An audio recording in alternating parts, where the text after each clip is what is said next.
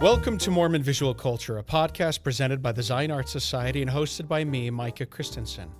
This year, we will celebrate the 50th anniversary of Spencer W. Kimball's landmark talk, The Gospel Vision of the Arts, through discussions with prominent artists, collectors, and scholars about the artwork that has inspired them and shaped LDS culture. Dr. Richard Bushman is the Gouverneur Morris Professor of History Emeritus at Columbia University, where he distinguished himself as a scholar of American history. He is the author of the book Joseph Smith, Rough Stone Rolling, among others, and is one of three editors of the Joseph Smith Papers Project. He is joined today by Glen Nelson, a poet, librettist, publisher, writer, and a ghostwriter of several New York Times nonfiction bestsellers. Nelson is also the founder of the Mormon Artist Group.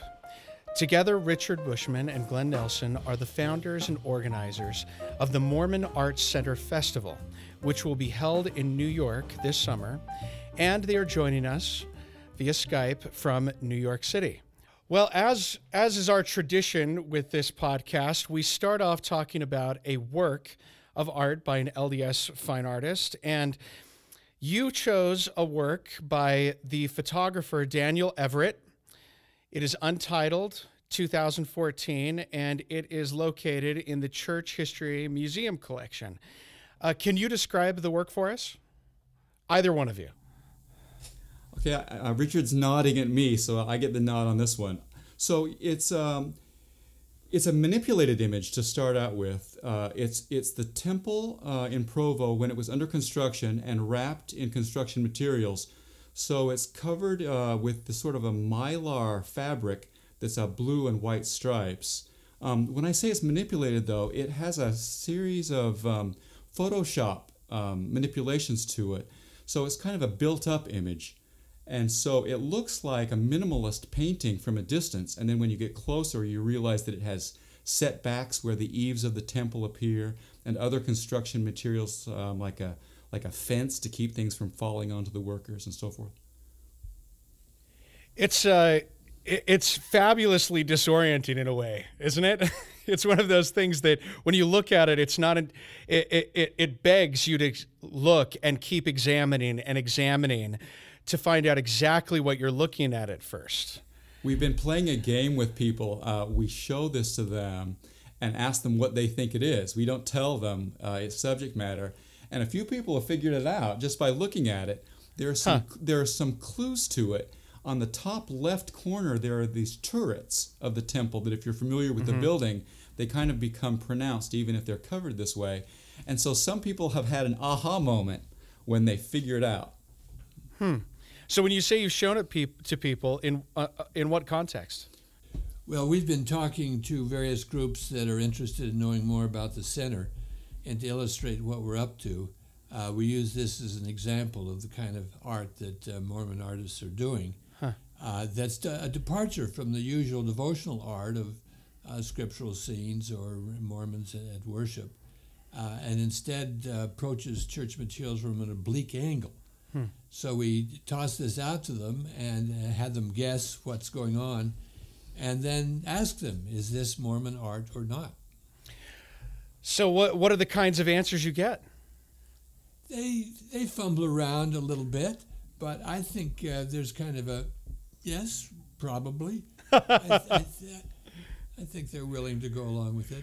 There's no question that it is um, different than the kind of thing that when you when, when when Mormons are asked to identify Mormon artwork, um, I think that we would probably all agree that we're used to seeing um, uh, representational art of, uh, of, of, of gospel narratives, those those kinds of scenes, and uh, to show them this kind of art and to to, to put it in the same category would be for some uh, a little bit of a mindset change, but but probably a welcome right, one, right? Is it is it the kind of thing that you find people are are curious and positive about when you have a conversation about it?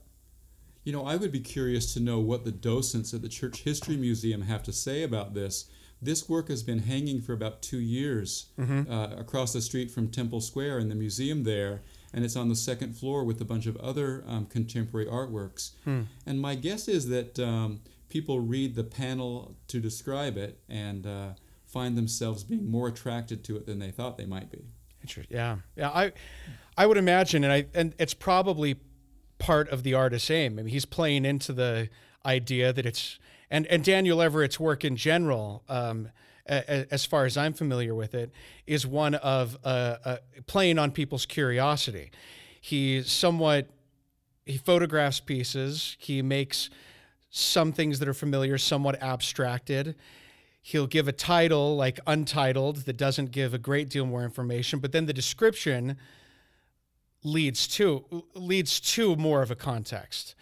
And and that seems like a journey for the for the viewer. It would be you look at this scene which is beautifully composed which has a lot of interesting things to look at but is somewhat um, abstracted, and then you look at the title, and that's not necessarily helpful, and it makes you look even closer. But then you look at the description, and um, I I showed this to five or six people as we were preparing for this interview today, and for every one of them, they went through that journey, and when they saw when they learned that it was the Provo City Center Temple, their feeling was one of absolute delight, like they had been rewarded for for all of the work they had done leading up to it. Yeah. No, I, I agree with that because you can picture a photograph of the temple with the spires and a sunset behind it, and people would look at that and say, Oh, isn't that beautiful or pretty? But what you have here is you're going at the temple from this strange angle, but you still end up saying, It's gorgeous. He's shown us beauty where we wouldn't expect to find beauty. So you're it's, it's sort of a happy moment to see that beautiful things can be discovered in new ways. Daniel Everett, um, are, are, are, do either of you know him personally or have had any experiences with him? Yeah, I do. Can you tell us a little bit about him? Well, I mean, one of the reasons that I was interested in choosing this piece for our discussion today is I own a few of his works, and um, he's part of an important group in Mormon art um, history, really. He's part of the first generation of, of uh, students who have gone en masse to grad school uh, in art. So he and his brother Peter both teach at uh, Brigham Young University. Um, Daniel is an associate professor there. And they're the first ones to both participate themselves as students in grad school and then encourage an entire new generation of young Mormon artists to, to uh, aspire to that kind of career. So I think the consequence of that is these younger Mormon artists are much more engaged in what's going on in contemporary art with their peers um, nationally and internationally than they had been in, uh, before. So that's that's one of the reasons that I sort of am drawn to him, just sort of from a, a historical point of view. But his work is just all over the place. He hmm. does mm. things with photography. He's involved with uh, video games and installation. He's hmm. mostly, to my mind, kind of a conceptual artist, really. Hmm. So they all have an elegance to them and a formal uh, presence to them. But what they really are inviting the viewer to do is puzzle it out. Try to figure out why someone is reacting to a work, you know, in a way that's that's uh, a part of their own device. Hmm.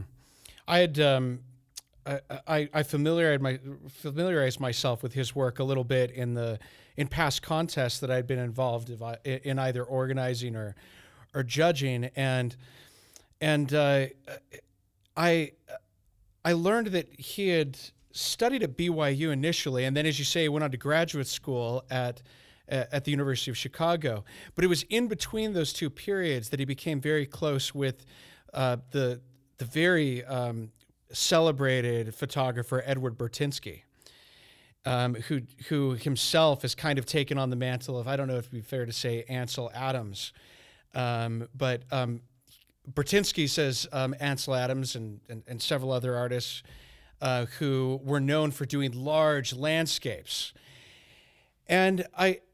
I, I kind of uh, wonder about how that connection happened. Burtynsky isn't necessarily uh, I don't know if he has any connection to the Mormon community.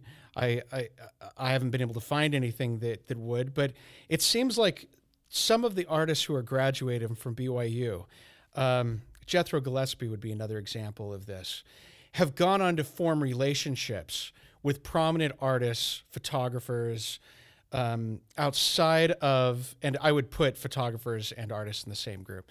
Um, uh, and uh, they've put themselves in league with artists who aren't associated with the LDS community. And I don't know how he made that connection, but um, it's it's it's notable. It's very notable. Well, you know, uh, Daniel is exhibited all over the place. Right. He's had uh, you know group shows and one-person shows throughout Europe and uh, in the U.S. as well, and is published by some very powerful players Yeah. in the photography world. So he's not an unknown entity to other people. I just don't know if he's that well known to us yet. Well, and this this touches on a topic that I've seen you um, write about, Glen. You recently wrote an article for the uh, the site by Common Consent, and um, you said that uh, many Mormons don't know who their own greatest artists are, um, and you compared it to uh, a a student at an historically black college not knowing who Langston Hughes or Ella Fitzgerald were. Um, do you think that that's true of Daniel Everett in particular, and how does that show up in general? Well, I, I can't speak to Daniel's. Uh, you, know, I haven't done a poll to see how well he's known. Although the Church uh, History Museum owns multiple works by him, and um, but but I would say generally speaking, you could go to any church house in the world and ask anybody sitting next to you who their list of artists would be, and I don't think there would be a lot of overlap. I think we all know people, but the question is we're not really communicating between ourselves who it is that we know and admire. So, so who are some of the the Langston Hughes of and the uh, the Ella Fitzgeralds and uh, the, the the unknown artists that you think that if if we should that we should know as a community even better? Well, I think I won't uh, tell you what I think um, on that. There, there are people that probably should form a baseline of, if we want to call it Mormon arts literacy, and I think those would include people who are well known and well beloved. But um, in addition to those, there are people that others outside of the church know in the arts. For example, if you were to go to the Metropolitan Museum of Art or the Museum of Modern Art and ask them who are the Mormon work, who are the Mormon artists in your collections, they would list first of all the early Mormon photographers like uh, C.R. Savage and others. So for them, really, photography is kind of ground zero for art scholarship. But uh, with all of us, I think we have relationships with individuals, but have not been as effective in sharing them with others.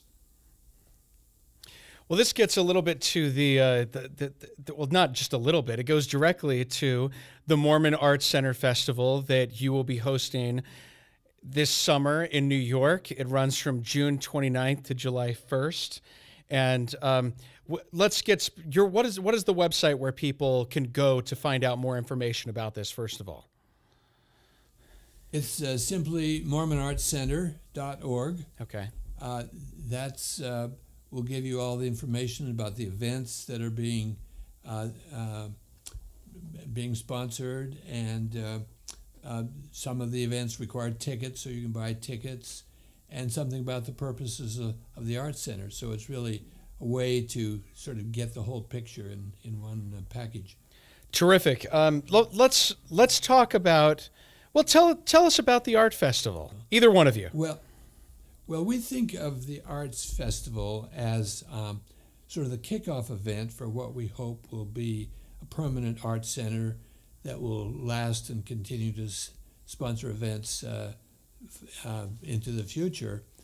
But the aim is uh, to bring together Mormon artists, Mormon scholars, Mormon patrons, and people who are influential in the Mormon community to talk.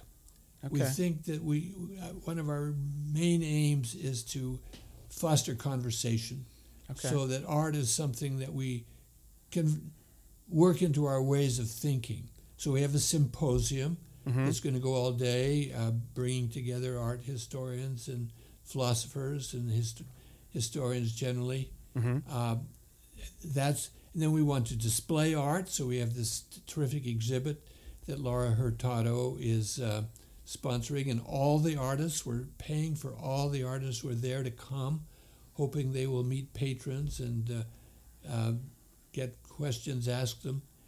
Um, and then we go on with uh, singing and a concert.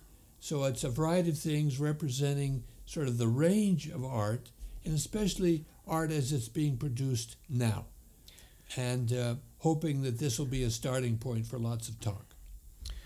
So, if I were to go to the festival, it sounds like there are various aspects of it. There's one is the symposium, which is somewhat scholarly. Is that would that be accurate? Yes, we're, we tried to get some very good scholars there, and we're giving them President Kimball's uh, famous uh, declaration 50 years ago and asking them to meditate on that and uh, ask where we've gone. So, who are some of the figures that will be speaking and presenting in the symposium at, uh, uh, section of the festival? Well, Glen Nelson leads the list. Great. Has to. He knows more about Mormon art than, than anyone. But um, we also have uh, Michael Hicks, uh, Eric Samuelsen, um, John Peters, uh, John Durham Peters, uh, uh, recently um, moved to Yale. Um, we have Jana Riess and Kristine Haglund. So it's a range of people who've done various things in various parts mm-hmm. of uh, Mormon history and philosophy. Adam Miller will be there. Um, so it's it's quite a range. So this, um, as you mentioned, is the year that is the 50th anniversary of the Gospel Vision of the Arts, um, originally given in 1967 by Spencer W. Kimball. Is, is that the theme of the symposium? Is people's discussion of the 50th anniversary? Uh, yes, we proposed that as sort of the the thematic starting point. Okay. But of course, when you get together uh, 11 scholars uh, with their own points of view, they're going to go all over the lot. So it, yeah. it's not narrowly focused on measuring exactly how far we've come or what we have to do. That's part of the but, uh, delight uh, of these events, isn't it? Is that uh, you give people a theme and then they, they go with it in directions you may have not been able to anticipate, right? Exactly right. So um, one, one of the speakers is Campbell Gray, who's the curator of the University of uh, Queensland uh, Museum. Mm-hmm. And uh, his, the title of his talk is Is It Possible? Is it possible? So you can, is it possible?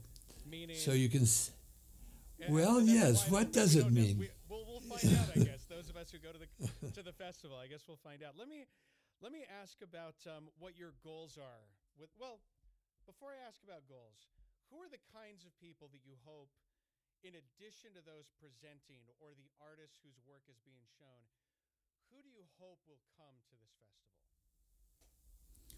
Well, um, you know, attendance is one metric, but we're also concerned generally with participation. So I don't want to I don't want to underestimate the value of having all of these people in the room. I think it's going to be uh, pretty exciting that that part of it. So um, there are 23 uh, visual artists who are participating in the the exhibition, and then 23 writers wrote works, uh, essays and poems and uh, other things based on those works for a catalog. So that takes us almost up to 50. Then we have symposium speakers and other presenters. We have um, musicians and curators of concerts. Uh, Craig Jessup uh, from um, Utah State is leading a giant sing in of, of contemporary choral work. So, um, the kind of people that we imagine will attend are just sort of the kind of people we imagine to be interesting uh, and uh, interested in Mormon arts. But there, the, the way that people can participate extends beyond those who are just in attendance. So we're doing um, everything will be uh, taped and put on YouTube uh, and other social media platforms. There will be some live um, Facebook Live programming with some sort of curated content and um, live responses as we go along. So even someone who isn't going to be in New York at the end of June will still be able to really get a piece of this and and I also think you know can really feel included and be able to f- give us feedback uh, you know, during and after the, the festival. I, I'm fascinated with this idea, and we've had conversations before about this, Glen, about the idea of collaborations between people working in different media. So, artists and writers, musicians, composers, all all being thrown together in the same place, and things that that come of that are. Uh, it's it's almost as if it's a return to what we'd call 19th or early 20th century cafe society, where at the the, the Cafe Grec in, uh, in in Italy or the the Four Cats in Barcelona, where you've got groups of artists and writers who are coming together and sparks are flying. Um, is is that one of the things that your your goal is to to to do? And if so, how do you hope that these that that, that they'll interact, or how how are you creating an environment where they will? I had a I had an email just last night from someone who I haven't met before. He's a poet and also a, a historian who works for the church history department, and he was wondering if he could do a, some sort of satellite event during the festival, maybe during a lunch hour, where people come and just read uh, recent works. So I said, go for it. And so there's a little park in front of uh, Riverside Park, Riverside Church, and I think that's where it will happen. So that's the kind of thing that I imagine can happen organically. But you know, to your comment, I uh, I'm I'm deeply influenced by that turn of the century excitement, particularly in Paris when you had uh, Diaghilev and uh, the painters and musicians and dancers all coming together and forming these new new works. The most frequent comment I hear from Mormon artists around the country and abroad as well is how isolated they feel. And uh, I'm also getting these from people who live uh, in Utah they just don't they're working at a high level but they just don't really feel like other people around them um, are aware of their work and likewise they're not aware of other people so as i am sometimes able to um, introduce let's say a composer to a painter or to a writer i find that they really want to form attachments and start working on projects together. And for me that's a pretty exciting thing.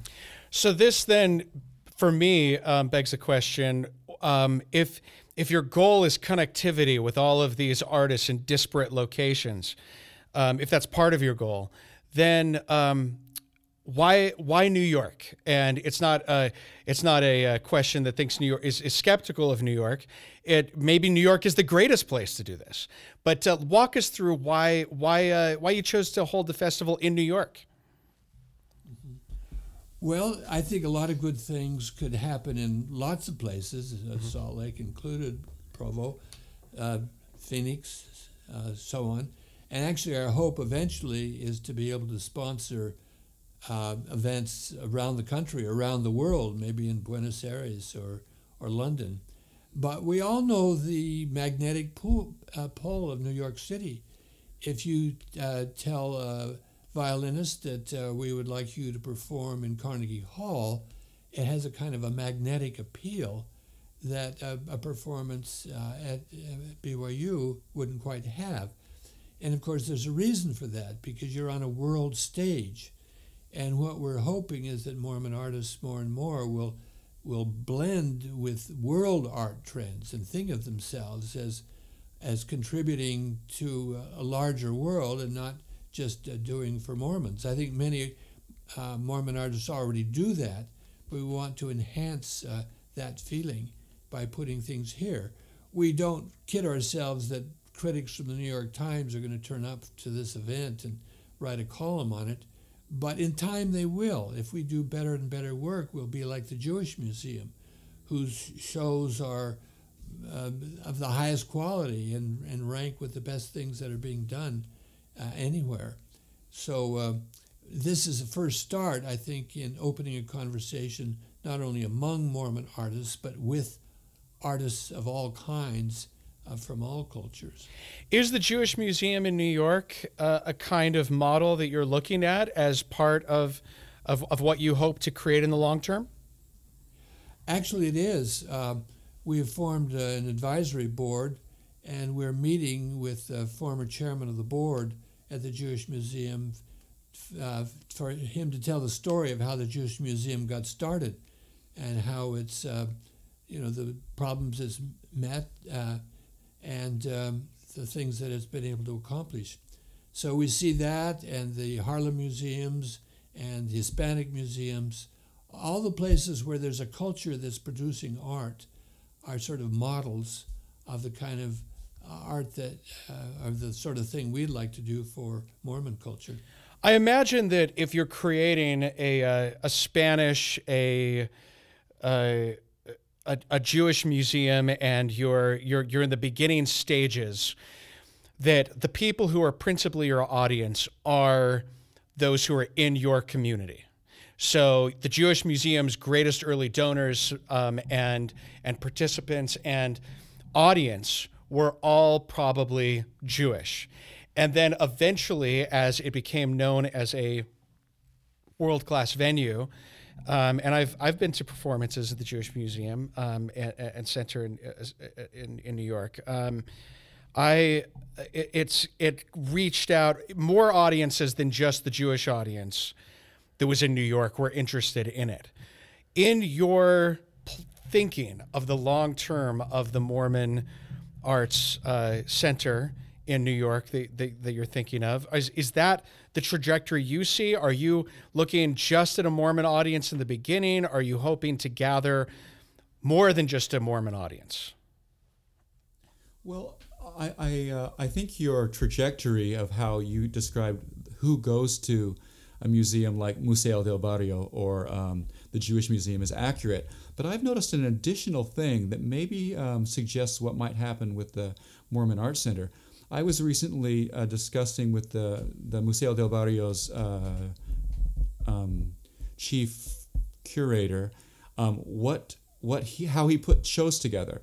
And what I noticed when I was in the space is although it was true that a lot of people outside of Hispanic culture were in the place, it still had a powerful force as an identity maker. So as, as school children went in and saw exhibits, they were able to say, this artwork in a New York museum of high quality speaks directly to me and it comes from my culture. And therefore, I'm connected to greatness. And so I understand uh, in Mormon culture how we want to position ourselves in the eyes of others, but I am quite aware myself how my kids have reacted growing up with Mormon artworks in their home and how they've become um, more strongly connected to, uh, to belief, even by the way that these artworks have shifted their identity and made them more powerful. So, it, your example of the Museo del Barrio is uh, is is interesting because it's it's within a neighborhood that identifies itself with the community, and school children are going there and they're seeing artists who came from their community, and it's it it, it is part of the history of that particular community. If you had a Mormon arts center set up, um, and and part of that influence you're seeking is like the one on your children um, who are uh, I don't I don't know how many Mormons there are in New York, or I guess are you also counting those who are traveling from? Is is this a is something you would want stakes to send people to? Is it something that would be a tour, more, tourism for Mormons? Part of the the, the uh, I mean, just like anyone else, Mormons travel to New York in huge numbers on a regular basis. Are you planning on this gathering? both the locals and the internationals? Are you going to have a huge scope of, of, of people you want to have visit? Well, I'm, witness, I'm witnessing something different than what you just described. The, this Museo del Barrio is an interesting um, um, example because, because although it is it, is, it resides in Spanish Harlem, um, they're very focused on different Hispanic communities all over the world. Okay the museum the museum itself is a sort of a gathering place for all of them, but it's not really a local museum okay. in, in, in one way. So one of the things that Richard has been telling me from the very beginning of this endeavor is the importance of scholarship itself, and um, how we need to how each of the things that we do has to have a scholarship component. So it, it elevates it. So it's not just putting on a show, putting on a festival, making an exhibition happen but gathering people together who can write about it, advocate for it, um, make a case for it and disseminate it to, to people more widely. So I guess when, when we say that we're going to do a festival and we're inviting people to uh, participate, one of the things that you have to remember is there are four publications that are going to come out of this festival, just these three days, and those will have a life. And we imagine that one of the ways that we'll communicate with other people is through through this kind of scholarship. That's fascinating. So you're going to so uh, an integral part of this is not just the physical experience of being at the festival or eventually at the the, the, the center that's created, but you will in a way be a, a, publication house that will be disseminating information and scholarship about what you're doing. So it goes well beyond the physical borders of the actual events and space. Well, that's very much the, the, the case. Okay. What we would like is to produce materials that eventually could be used to instruct and inform um, widely the strength of Mormon artistic traditions. Uh, right now, if you, I don't know that any of the Mormon Studies chairs uh, programs ar- around the country are offering courses on Mormon art.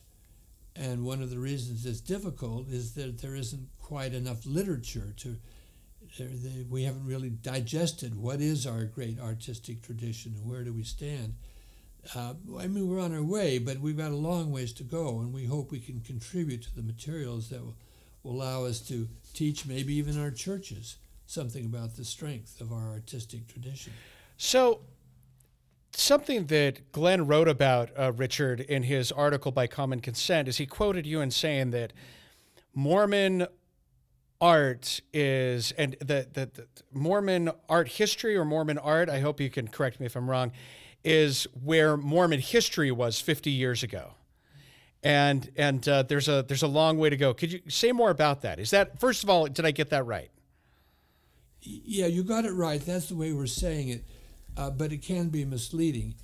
Mormon history 50 years ago, you know, right after World War II, uh, was really at a, a very uh, primitive state in that we had had only see six PhDs in history up to up to World War II, uh, and the work we did, for the most part, uh, the history that was written for Mormons about their own history was not it had no acceptance in the academic world. It was thought to be biased, it was thought to be immature and unsophisticated. Hmm. But then after World War II, people started flowing into graduate schools. I was one of them. Leonard Arrington was another, um, many others. Until now, there are hundreds of Mormon PhDs, and they're producing work of the highest order that is accepted by scholars as as good as anything that's done on Mormon history. So, in a way, Mormons have reclaimed their own history. We now possess it, we own it. Um, and Mormon artists are much more sophisticated now. They're working at a very high level, but they don't quite have the recognition that they deserve in the larger art world. So we sort of want to give them an identity and give them a chance to know one another hmm. uh, so that Mormon art Mormons will be known for their art, not just for their football team or their families or what have you, but the, the full richness of our culture will be um, accessible. So it sounds like there are two parts to this, at least. I mean, I'm, I'm probably being reductive, but um, it's it's not just talking about the artists who are producing today and trumpeting and celebrating their work. You're also talking about reaching back in time and creating, filling out um, scholarship on the the tradition of, of LDS art. Is that accurate?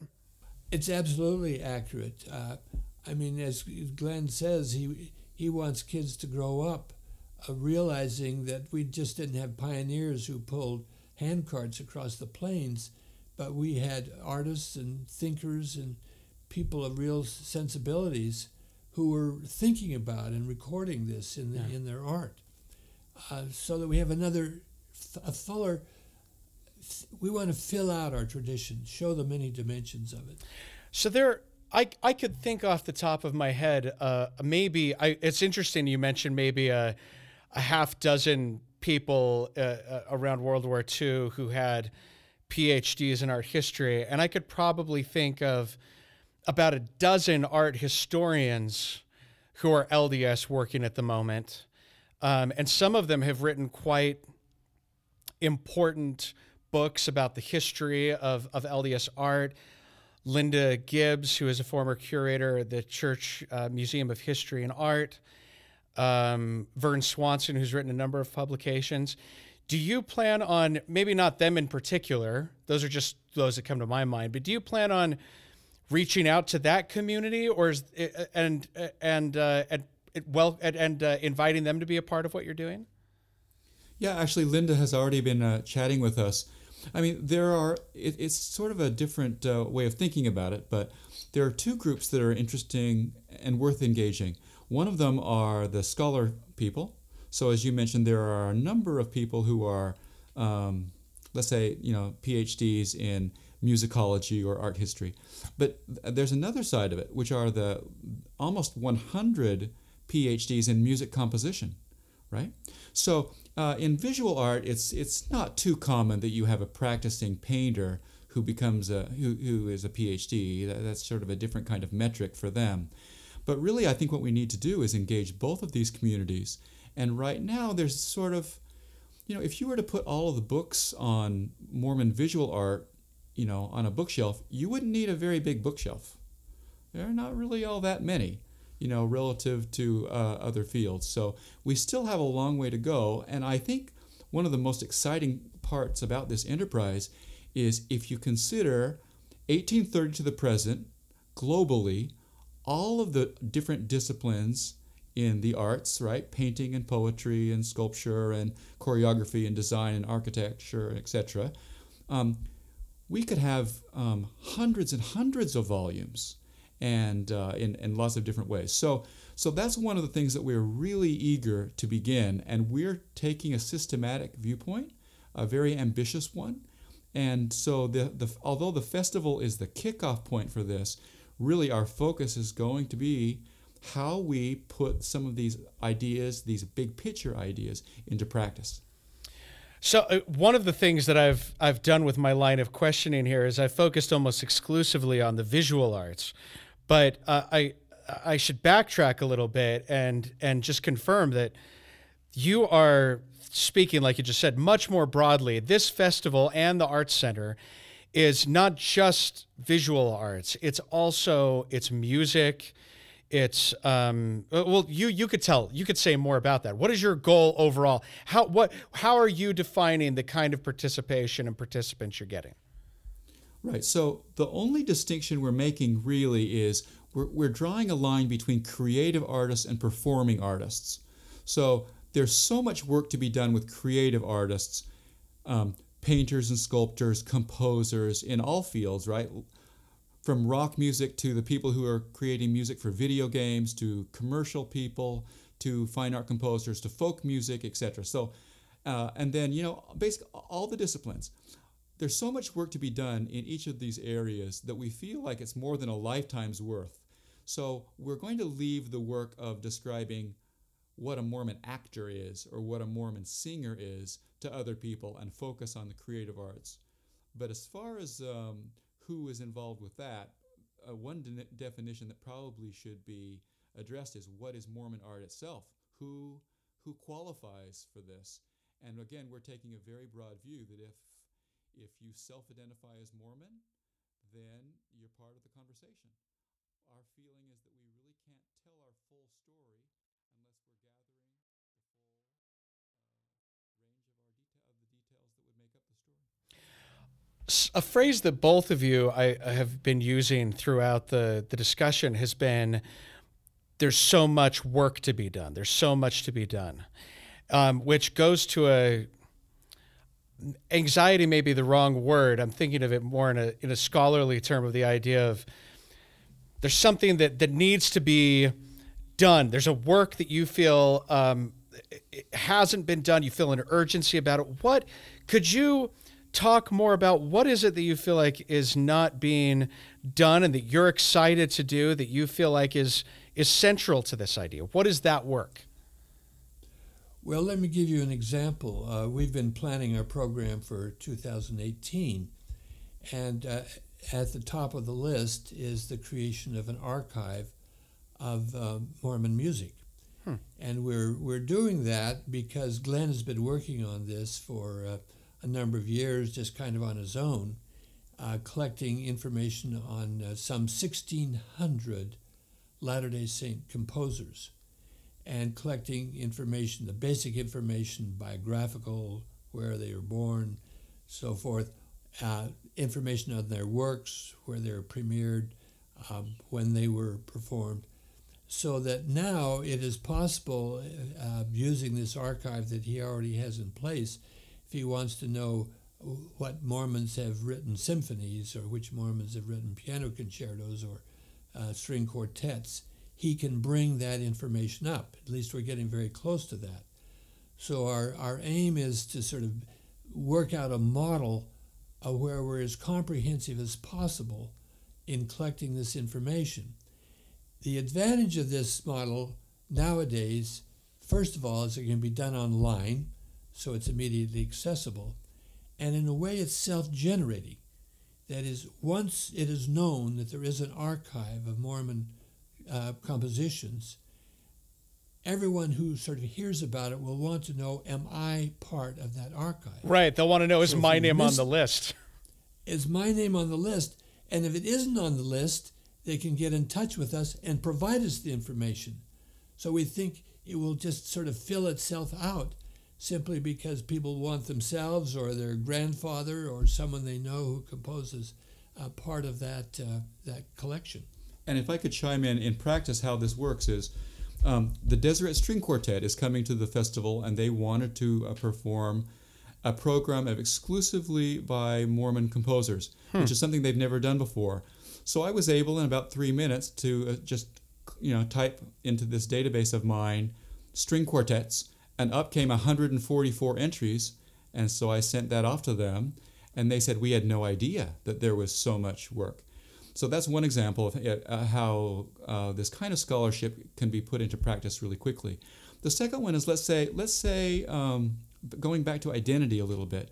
So if you're a Spanish-speaking member of the church and um, one fifth of the entire church population is, it might become apparent to you after a little while that there are no um, there are no LDS hymns written by Spanish composers and haven't ever been.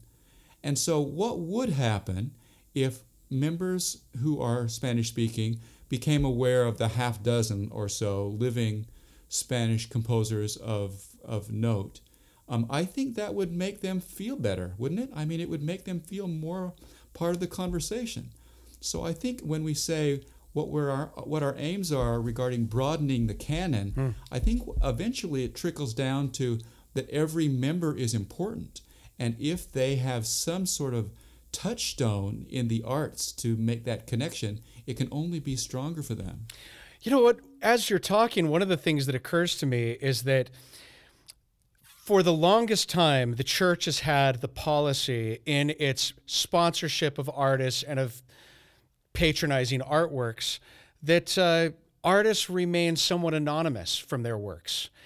And there are good reasons for that that I completely understand. We wouldn't necessarily want to uh, have someone get a work bought by the church and then use that to promote themselves. And I know artists are very sensitive to that.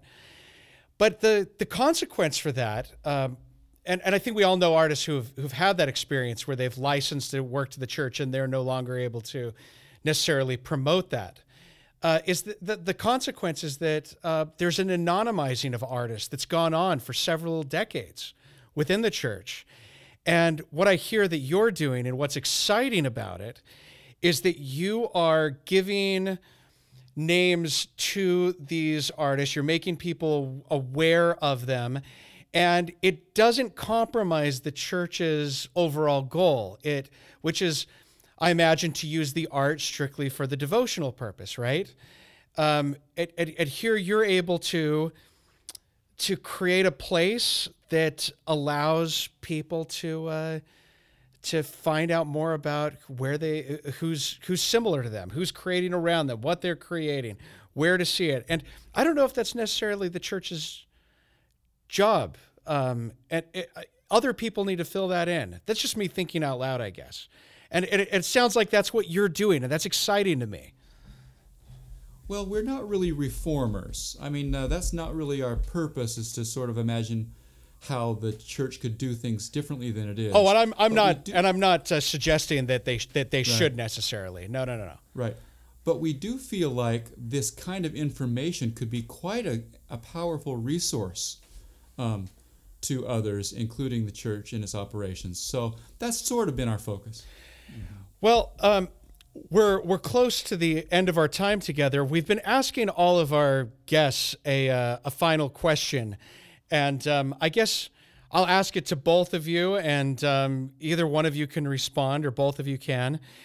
And and that's that 50 years ago, as we mentioned, Spencer W. Kimball said that we have the potential for a Mormon Michelangelo, um, which he explained as being someone who through the arts can express our highest values as members of the Church of Jesus Christ of Latter-day Saints.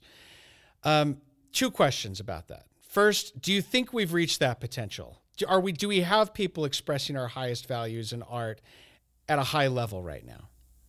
I think the people who um, are doing the art uh, have to, in have to, in effect, bear testimony, but in a very authentic way. They don't use standard um, language. They may not think of it as a testimony, but artists have to really consult their inner voices in order to produce good art. It's, not a mechanical process. So there's this Angolan painter uh, that we've discovered uh, in Africa who paints these incredibly compelling, huge abstractions, and he says, This is God. So I think that, um, that we have to recognize that these people are, in a way, speaking for us. Let me ask you, Glen, uh, this question. It seems like part of what is fascinating to me, uh, and when we've asked other people this question of have we have we achieved Spencer W. Kimball's vision and reached that potential? Um, often people's immediate answer is no. It seems like the question you're answering with the Mormon Arts Festival is different. The question you're answering isn't how do we get better art? It's not that question. It's how do we let people know about the great things that are happening? Is that accurate?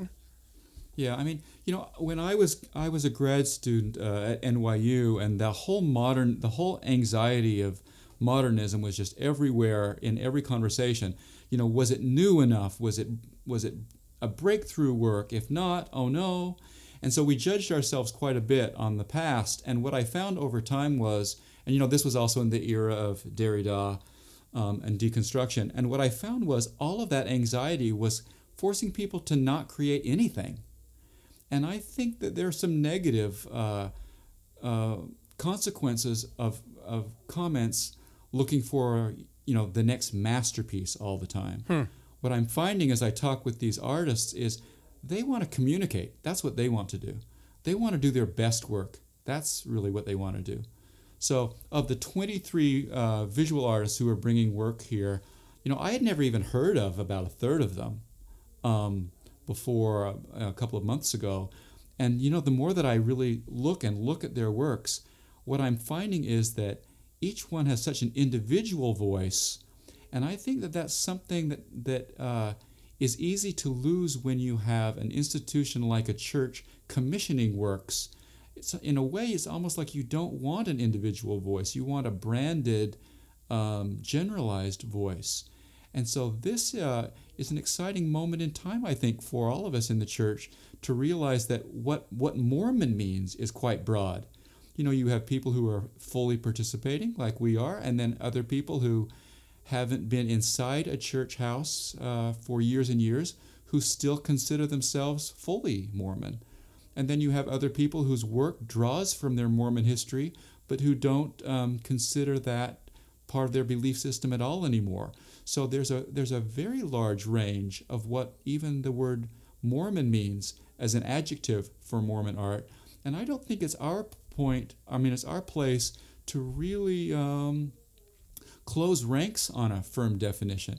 I think now is the time to spread our arms a little wide and uh, see what's going on, and then later kind of process that, process that, and see where we've been. Great. Well, gentlemen, I can't thank you enough for joining us today, and I'm also uh, very excited about the, the, the the festival, and I will be there myself. I plan on being in, uh, there for that weekend. Um, thank you so much for coming. Enjoyed it very much, Micah. Thanks for having us. Thank you. I'd like to thank Richard Bushman and Glen Nelson for joining us for this episode of Mormon Visual Culture presented by the Zion Art Society.